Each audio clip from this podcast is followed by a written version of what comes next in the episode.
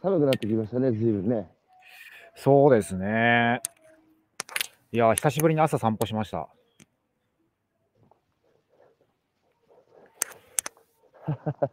いいもんでしょ、朝、街が起きる前に人通りがない時に街歩くって僕、昔から好きなんですよなんか。気持ちいいです。得した気分になりません？えー、気持ちいいですね。そうなんですよ。なんか時間の流れ方が違しかもね、います。ま、うん、うん、違うんですよ。あの、まだみんな起きる前で、街も起きる前なので、うん、うん。あの、いいですよ。起きる、起きる前の街は一人歩くっていうのは。うん、あの、しかも毎日、えー同じ時間に朝歩いてると、今度楽しめるのは変化なんです。変化。変化。えーうん。だって、日の出の時間も変わっていくし、気温も変わっていくし、うんなんなら匂いも変わっていくし、それから、うん、ね、えー鳥の声も変わっていくし、うん、えー葉っぱの色も変わっていくし、うん、変化楽しめますね、定点観測してると。うん、うん、うん、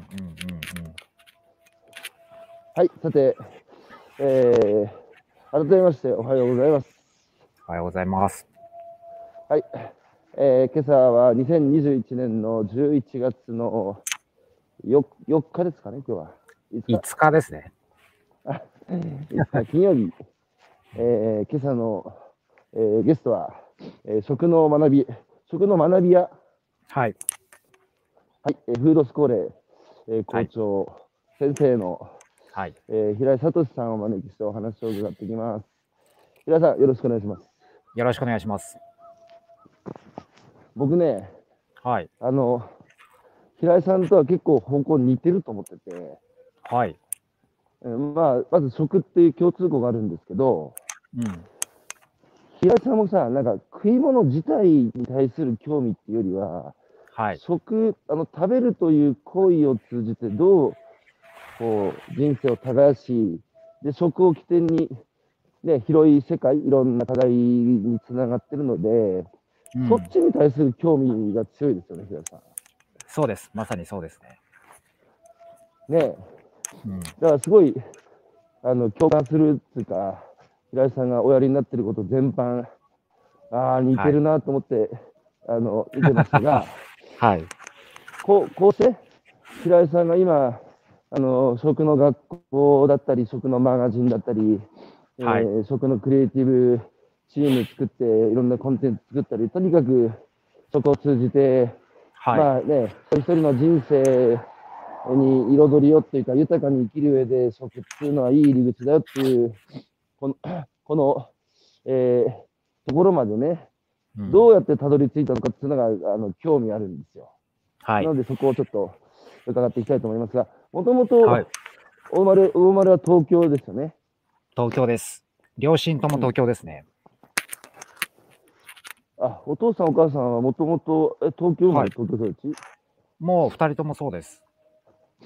じゃあ、完全にあれですね、あのお盆とかお正月に帰省したことがない、僕に言わせると、ふるさと難民ってやつですか？もう田舎がないですね。あうんあ、垢抜けてるもんな、平井さん。いやいやいやいセや。テイボセテイボーイですね。ステイボーイ。いやーでもね、こうして僕、ガキの頃田舎者で、あの東京から転校生来たりすると、なんか、さ冬なのに短パン履いてるし、18で東京出てきた時は、なんか東京出身とかってると、すんげえ気遅れしてたけど、こはい。の年になるとね、ようやく東京の人とこうして、同じ共通項も持って会話できるようになりましたが、はい。あの、東京のどの辺生まれそうだったんですか？杉並区の高円寺です。え、高円寺生まれなの？高円寺生まれですよ。マジっすか？僕、あの辺、新宿中野高円寺あたりは一番出没してるとこなんですよ。あ、そうなんですか。高円寺の駅から何分ぐらい徒歩、もう南口徒歩5分、もうあの辺一帯は、今は住んでないですけど、生まれはそうですね。南口ってどのどどっちの辺でしたっけ？あの、あの具体的にあの商店街の中なんですけど、声優とかあるあたりです。あの辺で生まれそうだったの？そうです、そうです。しかし、随分雑多な、だってさ、緊急事態宣言 緊急事態宣言関係なく、一番賑やかだった街、高円寺じゃねえかなって。そうですね。やっぱ力強い街だなと思いましたよ。いやいや、高円寺はね、本当面白い街です。若い人たちのね、活気が、あの、ある種変なやついっぱいいてね、楽しい街ですよ、そこはね。そうですね。うん、昔からそういう街なんですか、高円寺は？昔からそうですね。なんか、子供のながら、もうなんか、いかがわしいお店の中歩いてましたし、商店街の中、普通に。よ、よく平さんまともに育ったね。いや、まともなのかわかんないですけど。で、高円寺で何歳までいたんですか？高円寺は小学校6年生までいて、うん。で、その後、はい、あの、群馬県に引っ越したんです。あ、いきなり群、そちなみにさ、小学校の時、お盆とか正月に友達で帰省するとかっていう友達いました？里帰りいました、いました、いました、友達は。そういうのっていいなって羨ましいなって思った？羨ましかったですね。例えば、正月休みスキーしに田舎に帰る子がいたりとか、うんうん。うあの夏だったら海水浴に行くとか、うんうん。なんか僕らの家族はそういうことを、まあ海は行ってましたけど、す雪山に行くとか考えられなかったんで、きっかけがなかったんで、羨ましかったですね。平井さん、お寺のそばがどっかにいます？いや、いないですよ。なんか、なんか歌ってる歌聞こえるよね。いや、聞こえないですよ。あ空耳アーか。うん。じゃあ、いずれこう、ふるさと難民、すいませんね、あの、口が悪くて。はいえーいえいえ。ふるさと難民として生まれ育ち、小学校の時、ご両親は共働きですか？そうですね。共働きですね。当時さ、僕らの頃って、学童とかなくて、はい学。校から帰ってきたらランドセルぶん投げて友達とうんうん。ね、あの、野球やったりなんで遊んでたけど、東京もそんな感じだったの？そんな感じですよ。うちあれなんですよ。ラーメン屋さんやってたんですよ、二、人で。両親が。何？高円寺で？はい。で、まだ高円寺が今ほどラーメンがまだ激戦区じゃない頃ですね。いや、今、高円寺激戦区だけど、ラーメン、何ラーメン？え、醤油、味噌を出してましたね。ラーメン屋の名前なんですか？食いしん坊っていう。マジで？ラーメン屋、ラーメン屋の息子？だから僕、ラーメン嫌いだったんですよ、最初。今は大好きですけど。ラーメン屋は繁盛してました、そこ。してましたね。商店街にあったってのもやっぱありますけど、常連の方が多かったですね。そうか、あの、平井さんの食の原点はもう、家がラーメン屋だったっていう。そうですね。今思うと結構それで食に興味持った、なんか原点そこかなとも思いますね。当時はでも別に食に対して興味関心なかったでしょ？全然なかったですね。ラーメン嫌いでしたし。じゃあ家から帰ってくると、普通に親が、何、店舗とあの家は一緒だったんですか、1階が店舗で2階が住居でしたね。だから必ず店の中通るんですよ。そうか。そうか、そうか。じゃあ、朝、何時オープンの、何時閉店のラーメン屋になってるんですか？何時だったんだろうでもお昼営業と夜営業やってたんで、ほぼほぼ、うんもう朝から働いてましたね、親は。じゃあ夜は酔っ払った客が、あの、最後の締めで来る、あーそうですはい、います、います。あとは、土曜日なんか、給食がないときなんか、家帰るとうん担任の先生がカウンターでみラーメン食べてたりとかして、嫌でしたね、それも。いやだ、なんか子供の頃ってさ、親はいと先生が飲むとかっつうは、ね、昔はもっと親と学校の先生近かったじゃないですか。うん、うん。ううちなんてあれですよ、学校の先生、家に飲みに来て、俺の親と家で飲んでましたからね。嫌ですよね、子供そは。れうん。嫌ですよ、それ。で2階でさ、うん。宿題やってろとかって言われても、何の話してんだって、気になるんですすよね。んげえ、わかるわかする。んげえ嫌だったけど、うん。じゃあさ、ご飯はどうしてたんですか？だってもう、おご夫婦で共働きで働いてて、はい。あの、夕飯とかはどうしてたの？あ、あの、必ず母親が作ってくれてました。うんうんラーメンとは別に。ラーメンとは別に。なるほど。もともとお父さんとお母さんって、ラーメンやる前何やってるんですか、お父さんは。えーと、父親はカメラの仕事してましたね。実際に撮影してましたね。あはい。あ。で、お母さんとお父さんどうやって出会ったの？二人は確か中学校の時の同級生ですね。うわーお。はい。母親がそうか転転校生だったのかな。へえ。俺中学校の同級生で幼馴染結婚して、はい。で、お父さんカメラやって、で、なんで二人ラーメン屋やることになったか聞きました？あの、父親がやっぱ昔からやりたかったみたいなんですよね。ラーメン屋？うん。そうなんですよ。まあ、いろいろやりたいことが多い人だったんですけど、らしいんですけど、うんうん、やっぱラーメン屋はずっとやりたくて、でもやっぱ資金が必要じゃないですか、開業するのに。はいはい。はい。はいなんかそういうのを、まあ、貯めてたんでしょうね。でタイミングだったんじゃないですかね。何歳の時にオープンしたんですか、ラーメン屋？42、3じゃないですかね。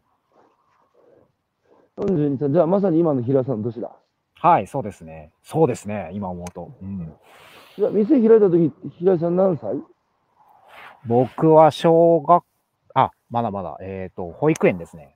だから保 6, 育園ね6歳にならないぐらいの。なるほど。そ、そのの、その、ラーメン屋、飲み屋つうか食堂で生まれ育つ友達、あ、知り合い僕初めてですけど、はい。すごいですね。下、下でお父さんとお母さんが客にえーラーメン作って、うんラーメンがチャーハンとか、それからレバ、レバニラ定食とかなんか他にあったんですか？あ、ありました。そういうレバニラとチャーハン、餃子、ありましたね。うん。餃子美味しかったですね。うん餃子美味しかった。手作り。はい。手作りで。だから僕、夏休みの宿題、うん調理実習で餃子確か作った覚えがあります。おー。なんか、小学校の時に、その、う家のラーメン屋の、なんか、記憶に残ってるエピソードとかなんかありますか？お客さんでも何でもいいんですけど。そうですね。あの、僕、やっぱさっきさっき言ったようにラーメン嫌いうんになっちゃったんですけど、匂いとかで、仕込みの匂いとかで。うん。でも、インスタントラーメンを食べてたようなんですよね。などういうこと？わかんないんですけど、だから、その、わ、で、自分が住んでるところに行くには、お店の中通んなきゃいけないので、うん。インスタントラーメンをお店で買ってきて、どこかで。うん。で、それを持ったままラーメン屋の中を通ってたらしいんですよね。お客さんの目の前を。インスタントラーメンを持ちながら。だからそれだけはややめろやめろって言われてたんですけど。ラーメン屋の息子がインスタントラーメンを持って、ただいまって帰ってきて、はい店の中通過していく。そうそうそう、そうなんです、そうなんです。な、それ、なこ子供ながらにさ、はい。なんか親に対するレジスタンスっていうか、もうちょっと俺のこと見ろよってアピールだったのかな。ええー、そ、そん、そこまで考えてたかなどうなんですかね。だっておかしいじゃん。だってラーメン親作ってて、なんでわざわざインスタラーインスタントラーメン買ってきて自分で作るの、確かにね、そうですね。うんじゃあ兄弟いました？妹が一人います。今といくつ離れてるんですか私えっ、ー、と、4つですね。4つ。それで、小学校上がったら群馬になんで転校したんですか？えっ、ー、と、はい。親がそのラーメン屋を畳んで、うん。で、群馬の軽井沢、北軽井沢、おう長長野県とまたいいとこ県境ですけど、はい。そこに一気に全然違うところに引っ越しましたね。じゃあ、ラーメン屋は15年ぐらい続いたんですか、うん。そうですね。なんでや手た畳むことになったかお聞きました？いやー、やっぱあんまり、あまあ、うまくいってないとは子供ながらに思ってなかったですけど、うんどうなんですかね？飽きちゃったのか。夫婦、夫婦仲良かったですか？なんかラーメン屋でなんかこう売り上げがどうのこうのって喧嘩したりしてました、いやー、してないですね。仲はすごくいいですね。うん。佐藤さんは親から管理されて育ちましたかあるいは放任されて育ちましたかどっちよりですもう、超放任です。勝手に好きにやれと。はい。あの、勉強しろなんて一回も言われなかったですし。それで群馬に行って何やったんですか、親は。なんでいきなり群馬に引っ越したんですか、軽井沢、北軽井沢。あのーもう全くまた違う仕事をするわけなんですけど、はい。えー軽井沢にホテルがオープンして、会員。制の、そこの、あの、まあ、マネージャーといいますか、うん。そこに住み込みのマネージャーをやることになりましたね。はい。うん。すげえな、いきなり住み込みのマネージャー。はい。つうか、サトシさんは小学校の時の友達と小6で別れて、バイバイっていうのは、寂し、悲しかったですか？寂しかったですか？いやー、超寂しかったですね。たもう泣いた覚えがそうあります。だよね。はい。好きな、好きな子とかいた？その時。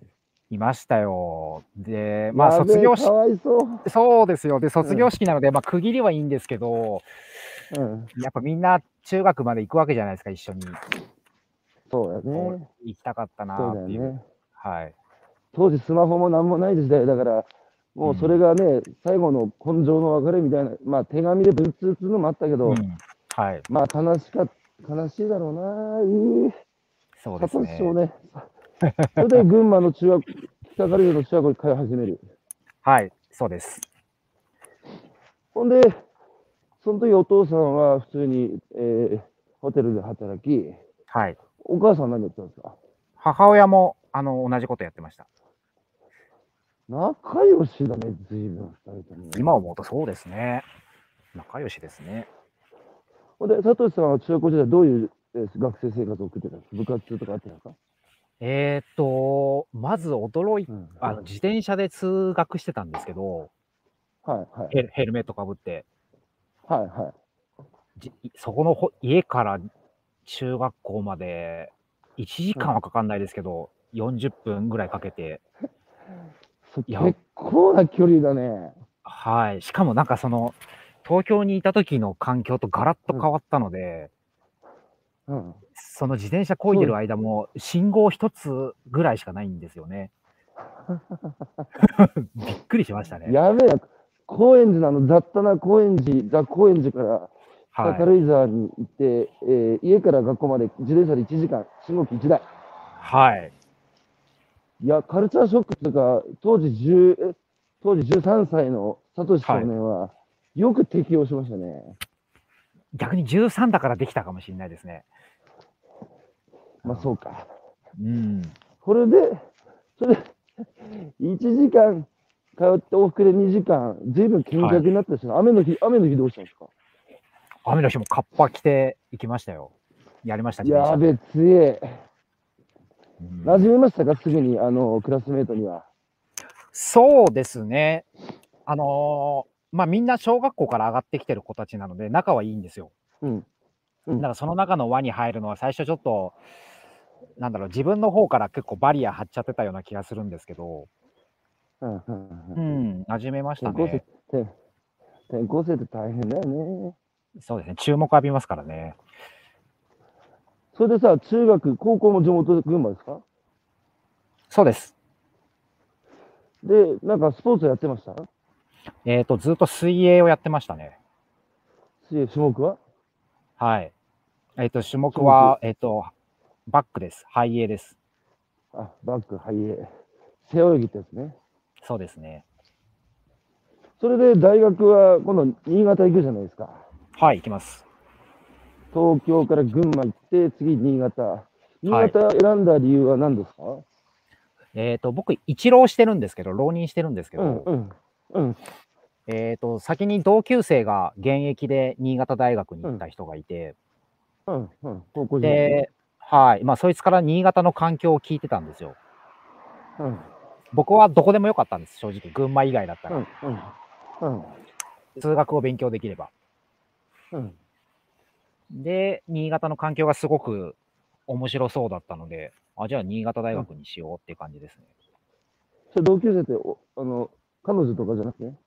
あ、もう男友達ですね。高校の時一番仲良かったやつが。はい。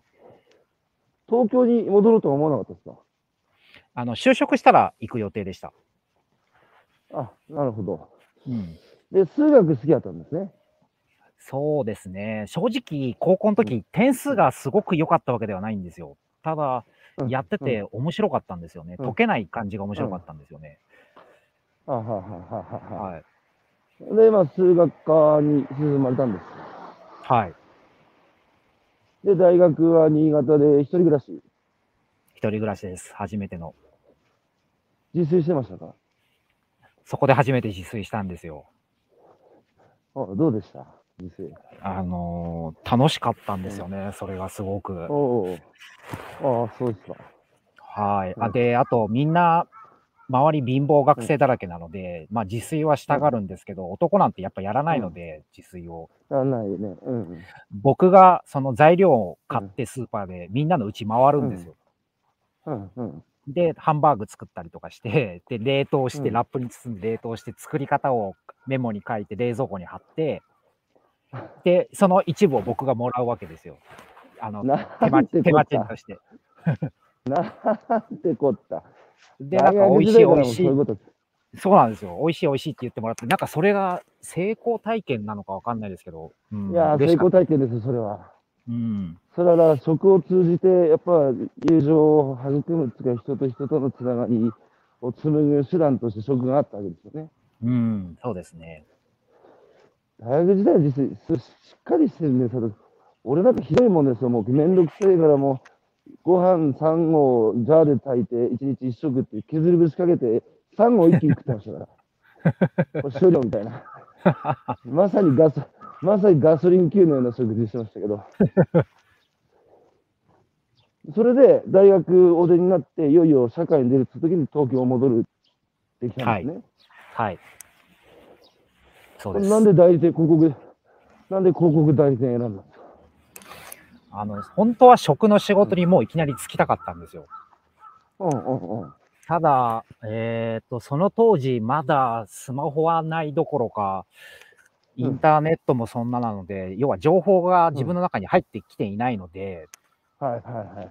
食に関わる仕事ってなんだろうって想像すると、生産者か、飲食店か、とか料理人かとか、そういうことしか思い浮かばなかったので、なんかそれとはちょっと違うなと思ったんですよね。あで、なるほど二つ目に興味があったのが広告だったんですよね。あ。うんうん。うん。それで代理店に行きました。何年勤めたんですか？えっ、と、8年ですね。?8 年。結構仕事頑張ってやってました？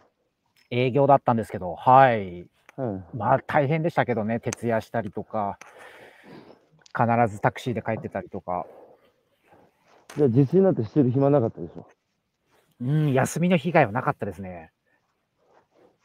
で、8年ね、東京戻って8年だから、ちょうど30になる手前ぐらいなのか？な、はい30前後で、はい。いよいよ食のね、世界にうん入っていくわけですけど、何がきっかけでした？そうですね。やっぱりその大学の時からずっと食の仕事をしたいなって引きずっていて、うん、で、その代理店の時に、うん。まあ、クライアントとして、食以外のクライアントもいたんですけど、うん。食品メーカーさんとか、あとコンビニうのん。会社とか、うん。まあそういうところとお仕事をするときにうん、食の仕事をしてたわけですよ。どういう仕事具体的に。えっ、と、例えば、あるコンビニエンスストアさんの、いわゆる節分の時の恵方巻き、恵方寿司ってあるじゃないですか。例の問題になってるやつね。そうです、そうです。いや、それもなんか運命だなと思ったんですけど、あの、それが関西から東京に入ってくるようなタイミングの販売促進をやったりとか、ああ、ははは かい片棒担いでたわけですね。はい。で、その時はもう別に、あの、全然そんなつもりないですし、むしろ、うん。はい、売りたいって本当に思ってたので、うん。うん。うん。で、でもだそういう裏側を見るわけですよ。そうすると企業側のはい。いろいろ。この商品はどうやってできてるんだろうとか、面白さもあったんですけど、うん。逆になんかいろいろモヤモヤすることもたくさんあって、うん。それでなんとかしたいなと思ったんですよね、この食の社会を。どういう矛盾、もや、そのもやもやをもう少しこう喋れる範囲でいいんですけど、はい。まあ、古巣のことはあんまり悪く言いたくないでしょうけど、まあ、平瀬の人生の通過点なので、はい。何に一番矛盾、矛盾つうか、もやもや感じました？えーっと、まず代理店っていう立場だったので、はい。うーん、なんだろうな、クライアントがこれ売りたいっていうオーダーをしてきたら、それを売るお手伝いをするわけなんですけど、はいはい。正直その商品に僕何の思い入れもないわけですよ。はいはいはい。はい。開発に手携わったわけでもないですし、うんうんで、正直美味しいと思えないものもあったわけですよ、その中に。うんうん。でもそういったものをお金いただいてるし、仕事だからっていうことで、あいやいややってたんですよね。あ、なるほど。自分が自信持てない商品や自分の下で、えー、確信を持てない商品でも仕事上しょうがないから社会に、これ美味しいよって美味しくないのに言わなきゃいけない。そうなんですよ。自分に嘘をつかなきゃいけないんですよ。広告代理店の仕事って辛いね。辛かったですね。うん。なるほど。はい。まあ、で、自分に嘘つけなくなったんですね。平井青年は。そうですね。なんか周りには先輩も上司も、なんだろうな、嘘ついてるっていう感覚よりは、一周回ってなんか自分の中でちゃんと落としどころを見つけて、自分の広告代理店としての仕事を全うしてるすごい人たちもたくさんいましたけど、うん。なんか僕にはそれちょっとできないなと思いましたね。はあ、昨日ある人から僕言われたんですけど、はい。わいいいい意味でですよ。うん。平井佐藤さんはわがままな人だってことですよ。あ、わがままですかね。あの、昨日の山口周さんっているじゃないですか。あはい。あの人から、高橋洋樹はどんな人だと思いますかって対談やった時に視聴者が質問が飛んだら山口さんが僕に放った言葉は、はい。高橋さんはものすごいわがままな人ですっていう。えでね、わがままの美徳とかって本があるらしくて、誰が書いたって言ったっけどな、まー、あ、あの、うん、まあ一応わがままってね、山口さんそう褒め言葉で使ってましたけど、うん。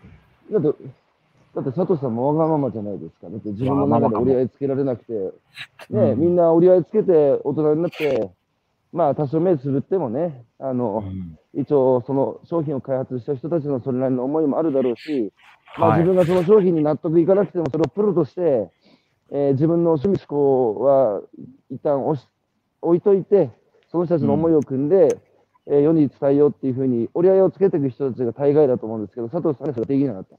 うん。できないですね。まあ、まあ、すぐな人やな。それで、まあ、いいよいよ勇気を出して30で、えーはい脱サラと。はい。今でこそさ、脱サラとか普通、まあね、一般的になってきましたけど、当時まだ脱サラする人少なくなかったです少なかったですね。転職はありましたけど、脱サラはなかなかなかったですね。ねえ、なかったよね。はい。まあでも、昔、脱藩したら資材だったけど、別に脱サラしたって死刑にならないからね。なんないですね。それはやめて思いました。すごくないですか？脱藩したら資材ですよ。ね、追いかけられるわけですからね。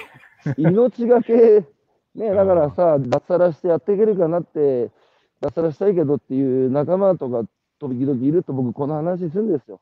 お前うん会社辞めたぐらいで追っ手に追われるかと。うん。うん。ほんで、ほんで脱サラして、その時はまだ独身ですか？独身です。で、何三段があって辞めたわけじゃないんですか？ああ、いや、ゼロってわけではなかったですけど、今思うとむかなり無謀な脱サラですよね。何の食い、あれもないわけなんで、食っていけえ、イメる。ージはあったんですか？こういう感じで、飯食っていこうかな、次はって言って、辞める1年前からなんか一応そういう世界に首突っ込み始めたみたいな助走期間はなかったんですあ、ありました。えっ、と、そうですね。さっきの代理店の時からずっと食の仕事を中心にやってきたので、うんなんかこれを、なんだろうな、もうちょっと代理店っていう立場ではなくて、はいはいなんかちゃんとメーカーとか企業にもものを言えるような、はいえー立場で、えー彼らの企業としての活動を、なんかこう、助けていけるような、お仕事、クリエイティブチームにできないかなっていうのは考えてたんですよね。メーカーとか企業にものを言えるクリエイティブチームっていうのは、要は商品開発から入るってことですか？っていうのもありますし、えーもうその頃からフードロス、食品ロスっていうことに、えーうん。興味を持ち始めていたので、勉強し始めていたので、なんかそういった環境問題とか社会課題、まあ当時今ほどではないですけど、ーうんなかなか喋ってもピンときてもらえませんでしたけど、うん。そういったことも、あの、ちゃんと言えるような、助言できるようなことはやってました。やっぱりもうその頃からフードロスに関しては、アンテナがピンって立ってたんですね。もうそうですね、企業の裏側を見ると、ロス、ゴミとか廃棄されてるものがたくさんあったので、うん、き気になってましたね。ちなみにラーメン屋、親のラーメン屋は、あの、で、食品廃棄っていうのはありました？ありましたね。ありました。うんで大学時代はもう貧乏学生だから、ね、食い物捨てるっていうのはもったいないっていうので、うん、うん。結構料理して食ってたりしませんでした？うん。なか生ゴミなんかなほとんどなかったですね。ああそれで、いよいよ独立されて、まず最初は何されたんですか？独立して、うん。えっ、と、まあ、いろんな食品メーカーさんの、えーそういう販売促進の、えーイベントであったりとか、あとは、東京の原宿にある小池精米店っていうお米屋さんがあるんですけど、原宿に？はい、キキディランドの裏とかにあるんですけど、まだある。ありますあります。三代続く老舗のお米屋さんがありまして、結構今メディアとかで引っ張りだこの小池忠夫さんが店主をやられてるんですけど、えっ、と、そこのブランディングをやったんですよね、そうさ、お米屋さんの。それっていきなりさ、独立してフリーランスになって、はい、どうやって仕事取っていくんですか？あの、その時は、そうですね、僕あんまりその自分から営業ってしないんですよ。今でもそうなんですけど、ほ人伝いにいろいろこう、紹介いただくんですよね。う。え？何それ？自分で営業しなくても仕事が向こうからやってくる？うん、そうなんですよね。それ、なんでってよく言われるんですけど、うん、なんで平井さん、それで一冊、はいさん、それで一冊本書いたら売れると思うよ。そうですよね。だって魔法の、だっておかしいじゃん。こっちから営業をかけずになんで向こうから仕事やってくるんですか？うーんそうですね。だから結構あの初見の人、初めましての人にいきなりこう名刺渡して、なんか僕はこういうものですっていうことをあんまりガツガツんやるタイプではなくて、結構長い何回かコミュニケーション取って、で、だんだんお互いに何やってるかが分かってきて、でうん、ちっちゃい仕事ながらどんどんそれを膨らましていくっていうやり方が多多いですかね。その人に何かギブはしてますか？あ、その相手に対してですか？なんかたのそうそう、あ初めましてであって、ちょっとこうな、付き合ってるうちに、はい。なんか頼まれ事あった時に、まだ仕事にはなってない関係なんだけど、はい。まあ人紹介してやるだとか、はい。あの、そういう、あー要はビジネスが成り成り立つまでは、はい。そういう、そいつにだって時間使うの無駄じゃないですか。うんうんうんうんうんうん。あ、でも僕無駄、無駄と思わないかもしれないです。だそうなると、やっぱ、あの、情けは人のためにあらずじゃないけど、サトシさんがね、まだビジネスパートナーじゃないのに、うん。まあ、そいつが必要なものを自分が持ってるなら、そいつに与える、えー時間使ってギブする。うん。そうするとやっぱ帰ってくるって話だし、うんうん。あとは農家でも結構売れてる農家が面白いこと言うんですよね、共通して言うのは、はい。トンボを捕まえようっていう気満々だとトンボは逃げてくだろうと。蝶々もそうだろうと。うん。だからあんまりね、お客さん欲しい欲しいっていう顔してると、お客さん寄ってこなくなるっていう、うん。うん。女性だってそうだろうってある農家は言ってましたけど、そうかもしれない。欲しい、欲しい、欲しい、欲しいって言ってると、まあね、手のひらからスルリと逃げてくるもんだよっていう。だから、佐藤さんの場合は欲しい、欲しい、欲しいって言わずにさ、ギブをしながら相手との関係性を、いやー、ちょっとそれさ、平井さん、それで、食の仕事するのもいいけどさ、はい営業せずに仕事を取る方法って、今回じゃベストセレーなんじゃない？そうですかね。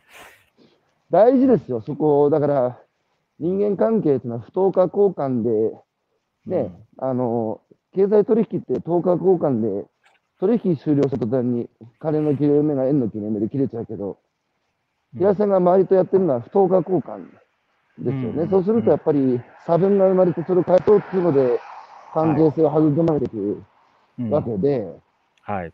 それをなんかビジネスの中でもやってるって人なんですね。いやーなんかすごい、佐藤さんの人柄が、大学時代からだって同じことやってるじゃないですか。友人に対して。ああ、そうですね。そうですね。うん。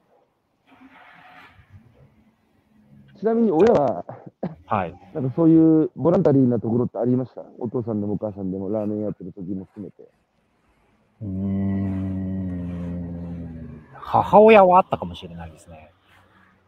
なるほど。はい。さて、そうやって独り立ちして少しずつ仕事もらえるようになって、で最初にやったのがその原宿のお米屋さんのブランディング。はい。今でもやらせてもらってます。で、どういうおお題がお米屋さんから来たんですか？あのーお米屋さんって、まあ、うん東京に住んでる人は特にそうかもしれないですけど、なんとなく街にある、自分の近所にあることはなんとなく認識してるんですけど、うん。は入ったことない人がいたりとか、あそうほとんほとんどそうでしょうね。はい、ましてや何やってるかわからない人が多いと思うんですよね、お店うが。んうん。うんでも、まあ、原宿のど真ん中にあるわけで、うん原宿に住んでる人、観光客だらけなので、あの辺は。うんうんお米屋さんも飲食店に卸すことしかしてこなかったわけですよ。うんうん。でもそうではなくて、お米のしあの未来を考えたときに、もっとなんか広く、ん。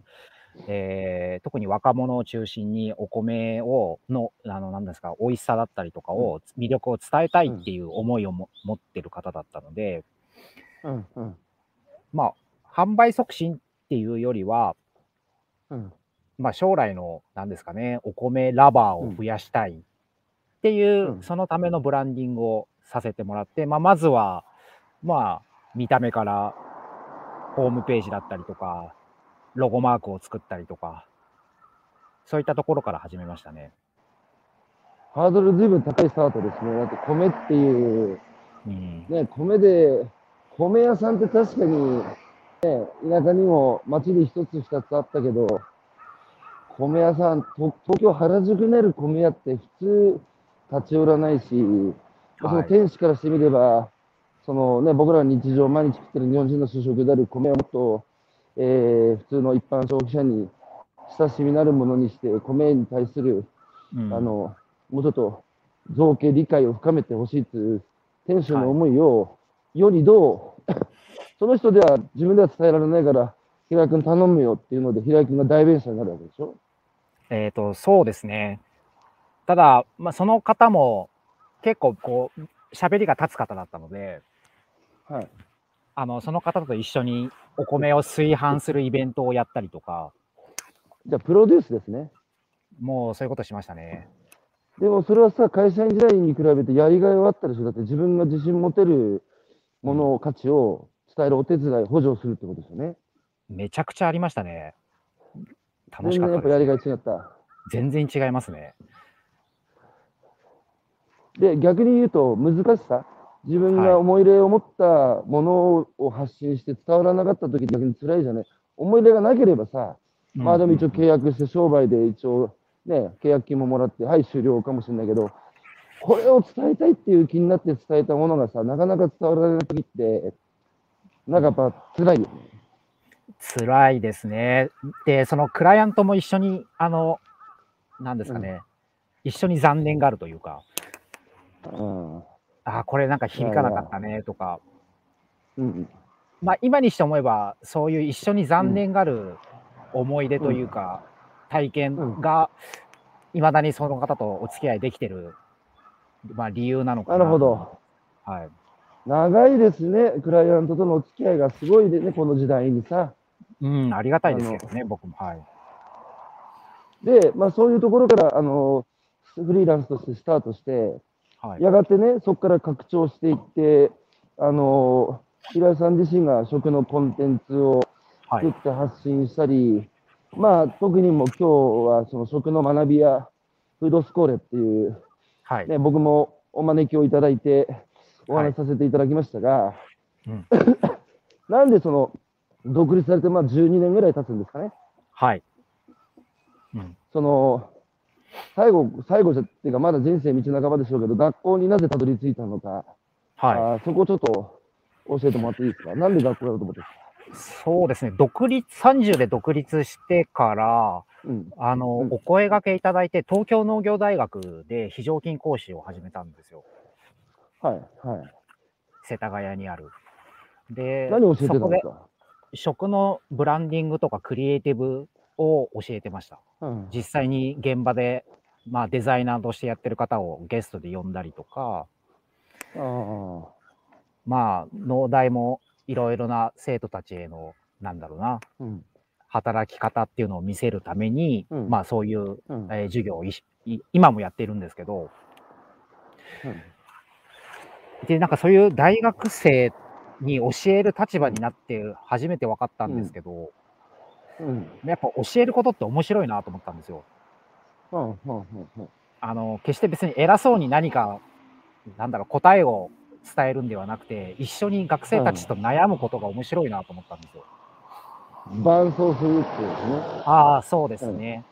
で、うんそうすると、あ、今の若者ってこんなこと考えてるんだってことも分かりますし、うんうーんなんかそれは僕にとっての学びにもなるので、あなんかこういう教育の現場にはできるだけ長くいたいなーって、その時ぼんやり思ってたんですよね。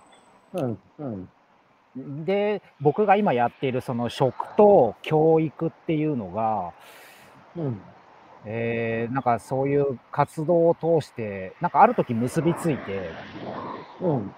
僕はずっと食に対して仕事をしたいってなった時に、生産者でもないし、料理人でもないので、うん。なんかこう自分の中でこう、手に食を持っていない感覚というか、うん。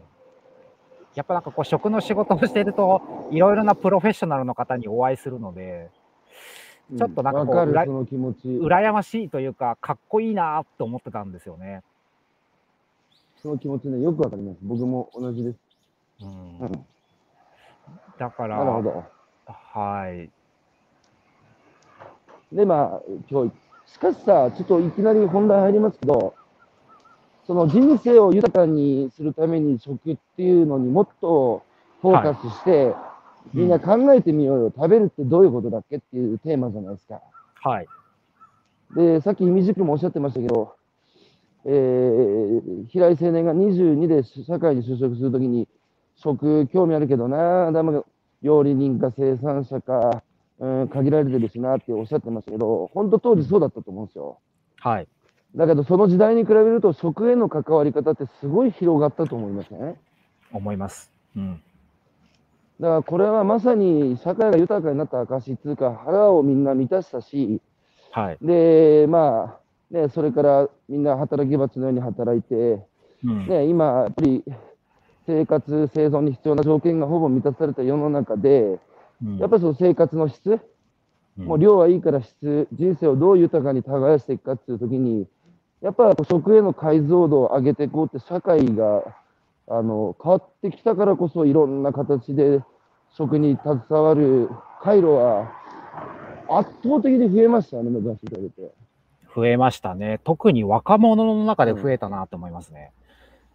あ、そうですか。若者って食への関心を持ってる若者多く多いって感じます？感じますね。まあ僕がそういう人と接する機会が多いっていうせいかもしれないんですけど、うん。あの今僕小学校とかでも出前授業やったりするんですけど、何やってるんですか、出前授業。えー食品ロスとかをやってますね。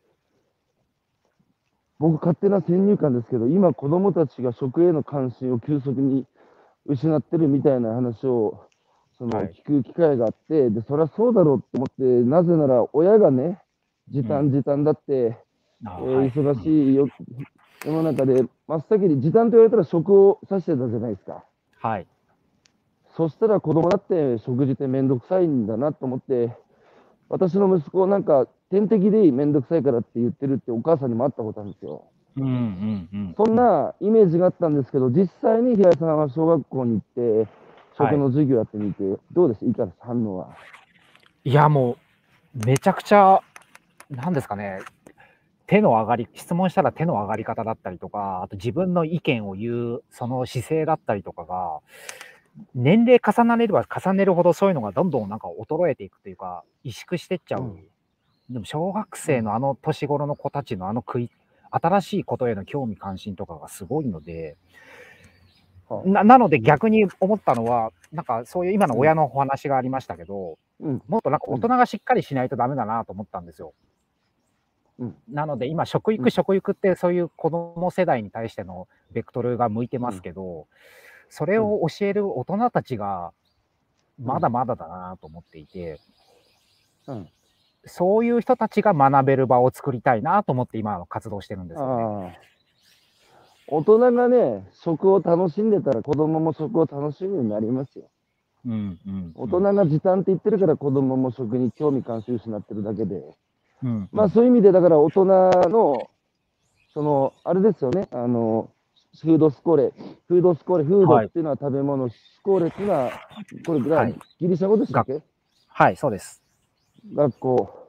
うんで、大人が、この日々の生活、まあ、人生を送る中で、まあ、余暇の時間をどう豊かに過ごすか、あるいは社会にどう関わっていくかっていうことを考える、うんえー材料として、もう食以上のものはないっつうので、まあ、食をドンと、えー主題に置いて、いろんな切り口で、人々がいろんなきっかけをつつかむ場を提供してるっていうのが、フードスコールですね。そうです。じゃあ、改めて校長先生、フードスコーレを、えー設立した、その、思いっていうのを、ちょっと、もう一回聞かせてもらっていいですか、平さんの言葉で。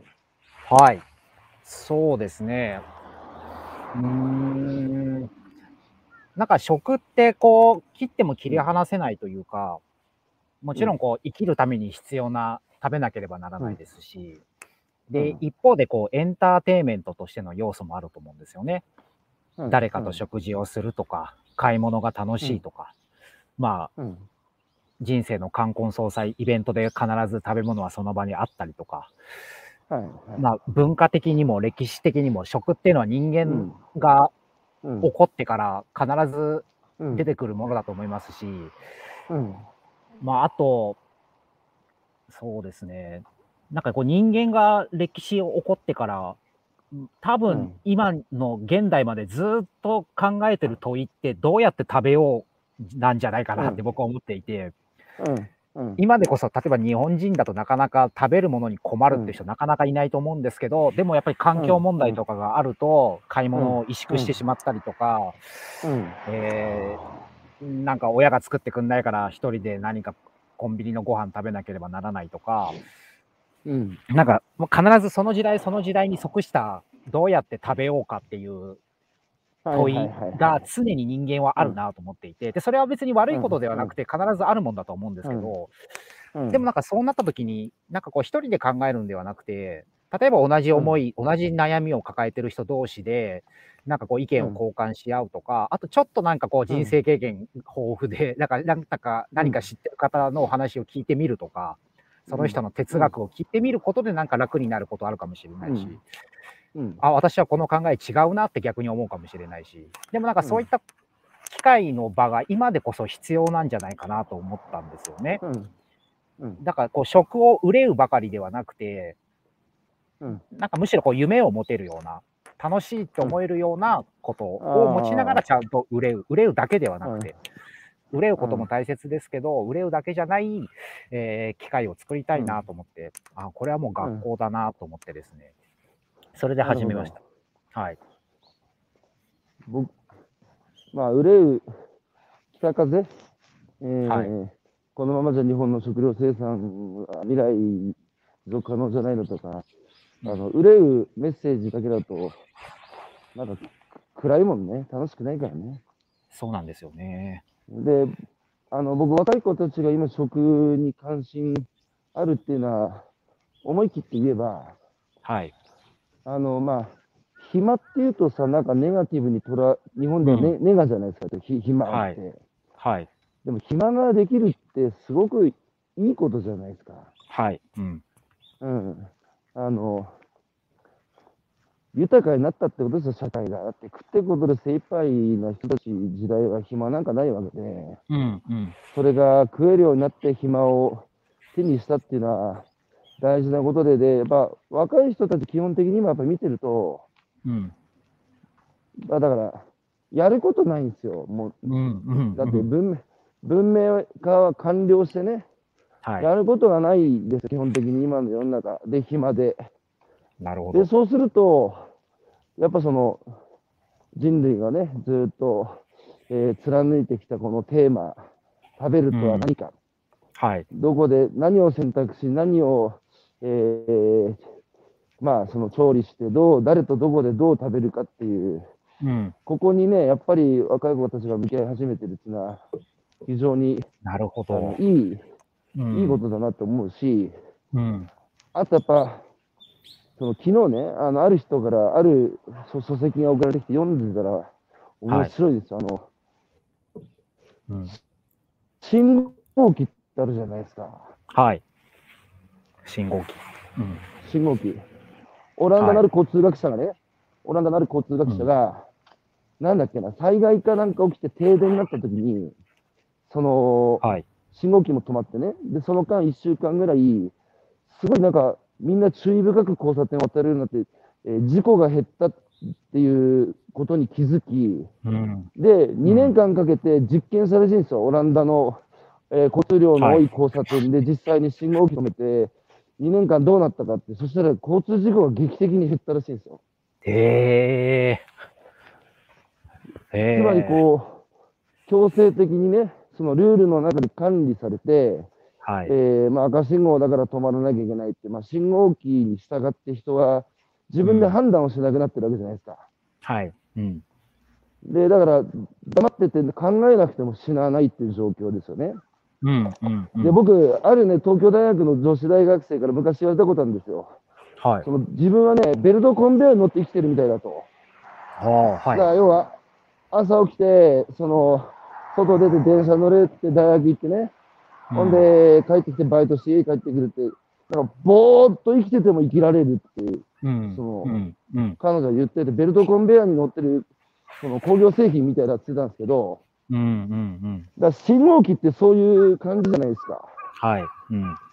だけど、信号止めたら、みんなさ、車の人も自転車の人も歩きの人も、うん。注意深く、注意を喚起されてね、注意深くなるし、はいあと。それぞれこう、目配せしながら、あ、お前今通るみたいな、こう、うん意思疎通もしながらね、うん交通事故が減ったっていうのは非常にこう、面白い話だなと思って、うん。うん。そう、そう考えると、食べ物も一緒で、その子供なんか見てると網持ってさ、虫を追いかけてる姿とかさ、森持ってさ、川の中入って魚取ろうとしてる子供たち見ると、うん。縄文時代ってさ、やっぱ狩猟採取の時代って、まさに大人たちのそれ姿じゃないですか。はい。うん。だから、生き物としてね、お腹空いてる時に、虫だって動物だってそうだけど、うん。なんか獲物を見つけてさ、捕らえてようやく口の中に入れてさ、うん。その、食って、食って、食った時のさ、この達成感っていうかさ、はい。すごいものがあると思うんですよ。そうですね。うん。で、逆に言うと今、文明化が完了した今ね、そういうなんか、生き物としてのこう本質、食べる、食べ物探す、食べる、うん。美味しいとか、あと、なんだ、安全かどうか自分で確認しながら生きるみたいなことはできないじゃないですか、今。うん。うん。だから、こうそういう意味でこう食っていう、すごいオーソドックスだけど、そこにこう、若い子たちも大人たちも向かってその場を提供してるっていうのが、フードスコールだと思うんですけど、実際にフードスコールを運営していて、はい。どうです？その変学生たちの変化っていうか、はい。大人も含めてね、うん。その、いろんな切り口でその人たちの人生がどういうふうにはい。変わっていくのか。あの、具体的にいろいろ暮らしの中で変化が起きた人もたくさんいて、うん。い例えば買い物の仕方が変わったとか、えーちょっと、ちょっと牛乳飲むのをちょっと考えるようになったとか、うん、うん、えーまあそういう具体的な人もいるんですけど、ただそれが自分の中で正解かどうかわからないと。たうだ、ん一回や、まあ長い人生なので、ちょっとうん。試してみる期間があってもいいんじゃないかっていう変化が起きた人もいますし、一方で僕もそうなんですけど、よりもやもやする人が増えましたね。ああ、もやもや病。はい。うん。でもやっぱりそれは、なんか僕はなんかこう食に興味があることの、なんですかね、絶対ついて回るものだなと思っていて、まあもういわゆる哲学、矛盾だらけです。そうです、哲学だなと思ってるんですよね。矛盾だらけです。だって、僕らは殺生しないと生きていけないので、はい。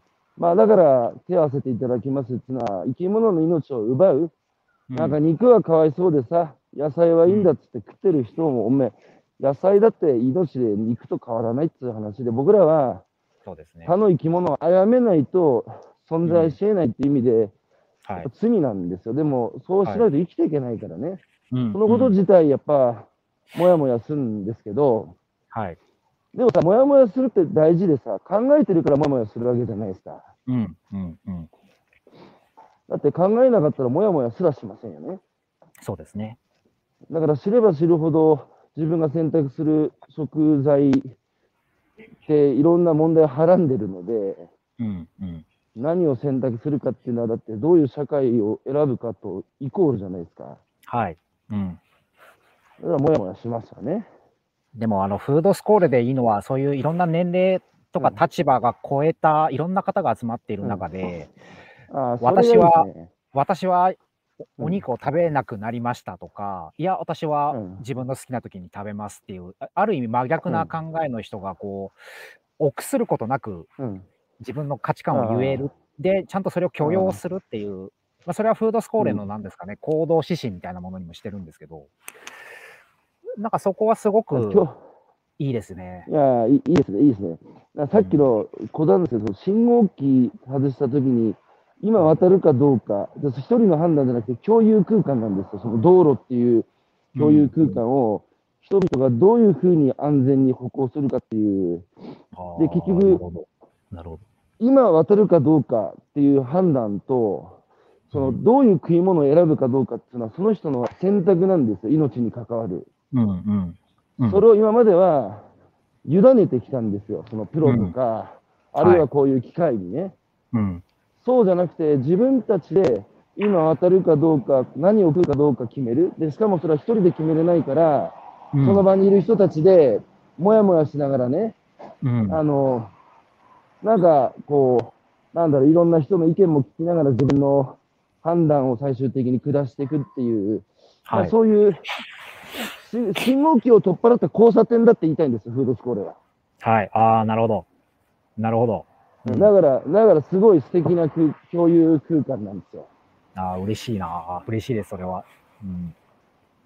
いや、もうそれ自体ね、人生の豊かな扉を開く鍵ですよね、もやもやし始めるっていう。うんうんうん。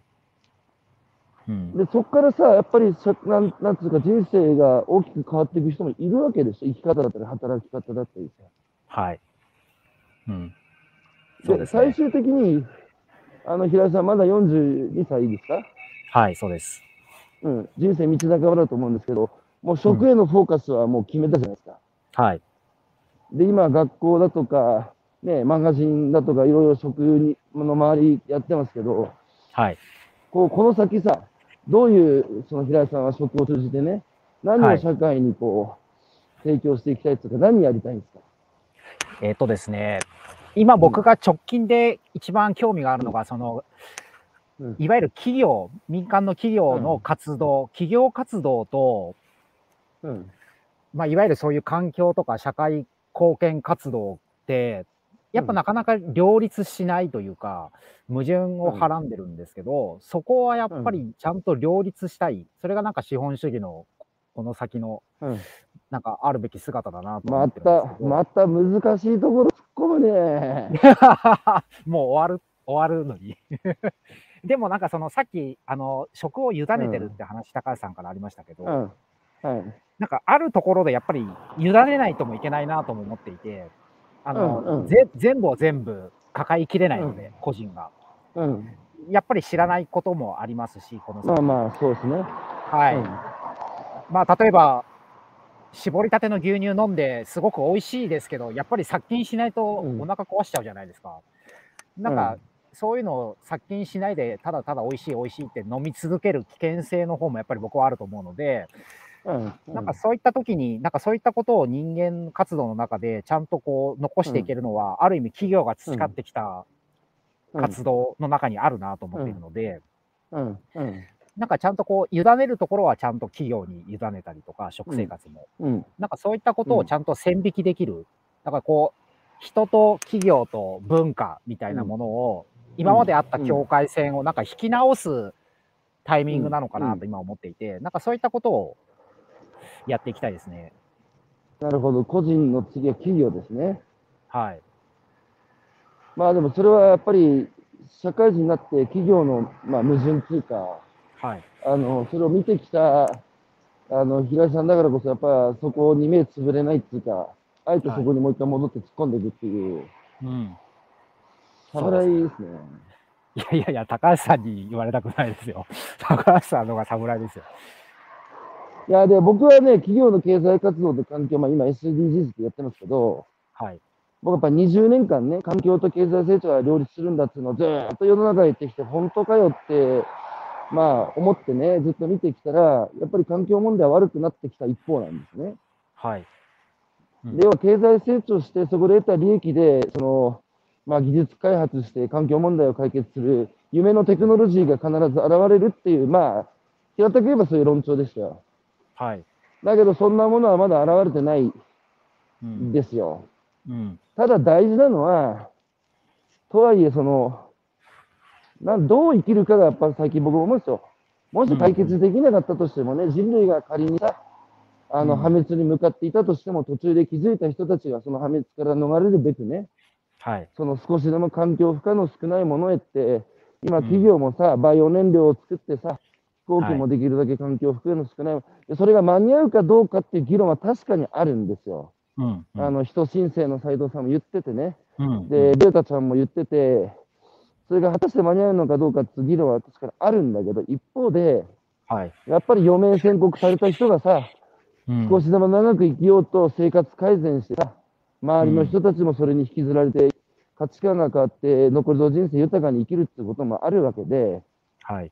だから、ね、それが本当にこう抜本的な解決につながるのかよっていう議論は、うんやっぱりちょっと生産的じゃないなって僕はやっぱ思ってて、うんうんうん。まあそういう意味でね、あの一部の企業がさ、少しずつでもいいから、平井さんが入っていくことによってさ、はい。やっぱその、何を目的にするかじゃなくて、どう生きるか、目的を。をね、置いちゃうとやっぱ辛いんですよ、この環境の問題って。解決が非常に難しいので、なるほど。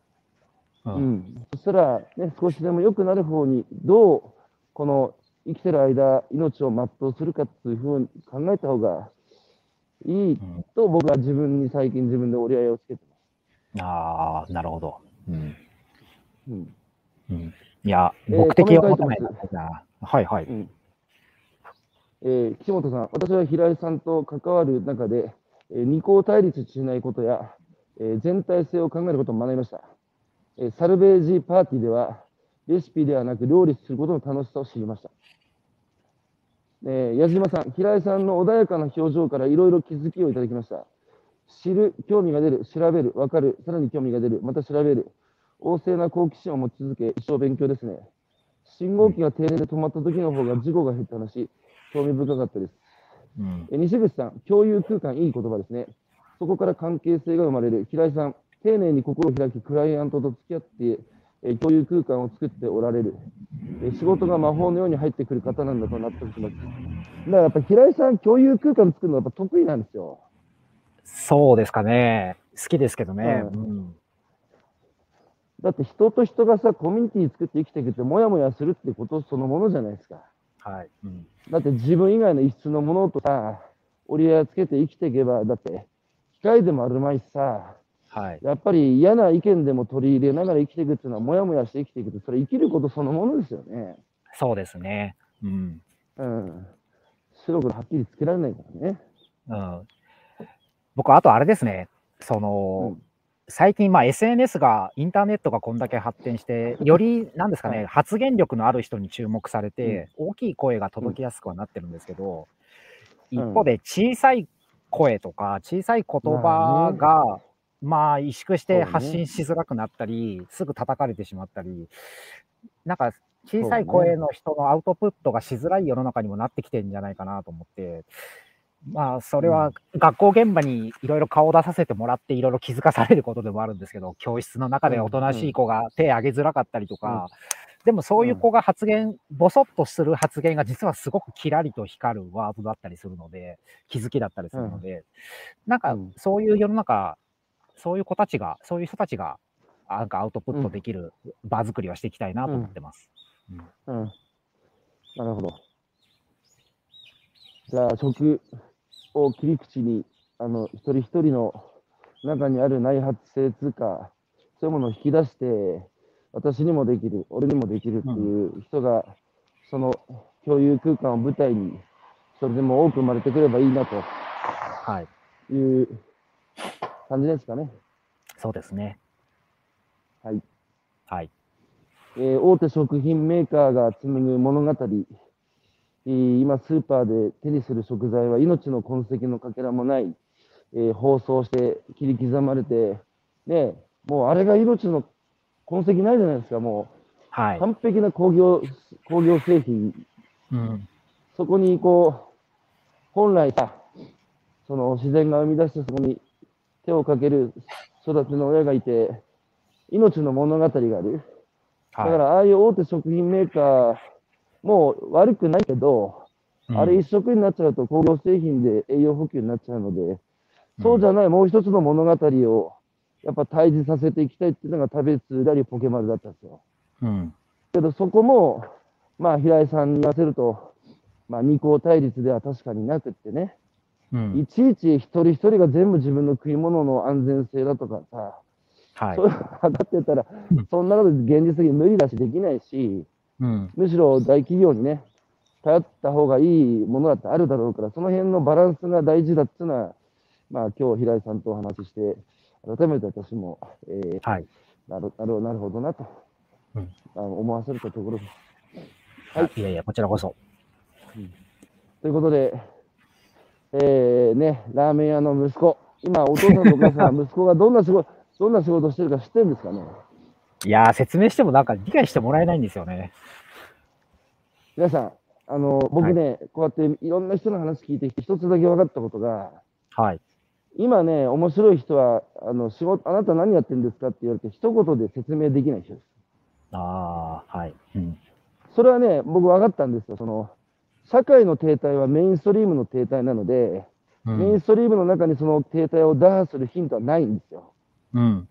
むしろそのメインストリームの手のひらからこぼれた、いわゆるマイノリティっていうか、あまりこれまでメジャーにならなかったはい。ところに身を置いて、うんえーそのメインストリームに何が足りないかって相対化できる人がそのヒントを手にしていると思ってるんですね。うん。そういう意味で、今一言で肩書きで説明できる人っていうのは、そもそもメインストリームの中にいる人なので、うん。だからやっぱり平井さんみたいに仕事何やってるんですかって言ったときに、なんかこう一言で言えないっていうか、あれもこれもそれも、こういうね、やっぱり人たちがね、どんどん増えてるなっていう感じがします。はい。なるほど。えー、高橋さん、通勤で何気なく毎日店の前を通っている小池精米店のこと、えー食に関することを貴重な教育間、えー共有時間を今日得ることができました。ありがとうございます。はい、ということで、はい。あ明日のゲストの真央さんもいますけど、えー今朝のゲストは、えー一言で説明できない、えー、フードスコーレ、えー校長先生の、えー平井聡さん、お招きしてお話を伺ってきました。じゃあ、平井さん、今後ね、はい企業にどんな形で切り込んでいくのか、えー楽しみにしておりますので、はい。はい、ますますご検証で、えー頑張っていきましょはい。う。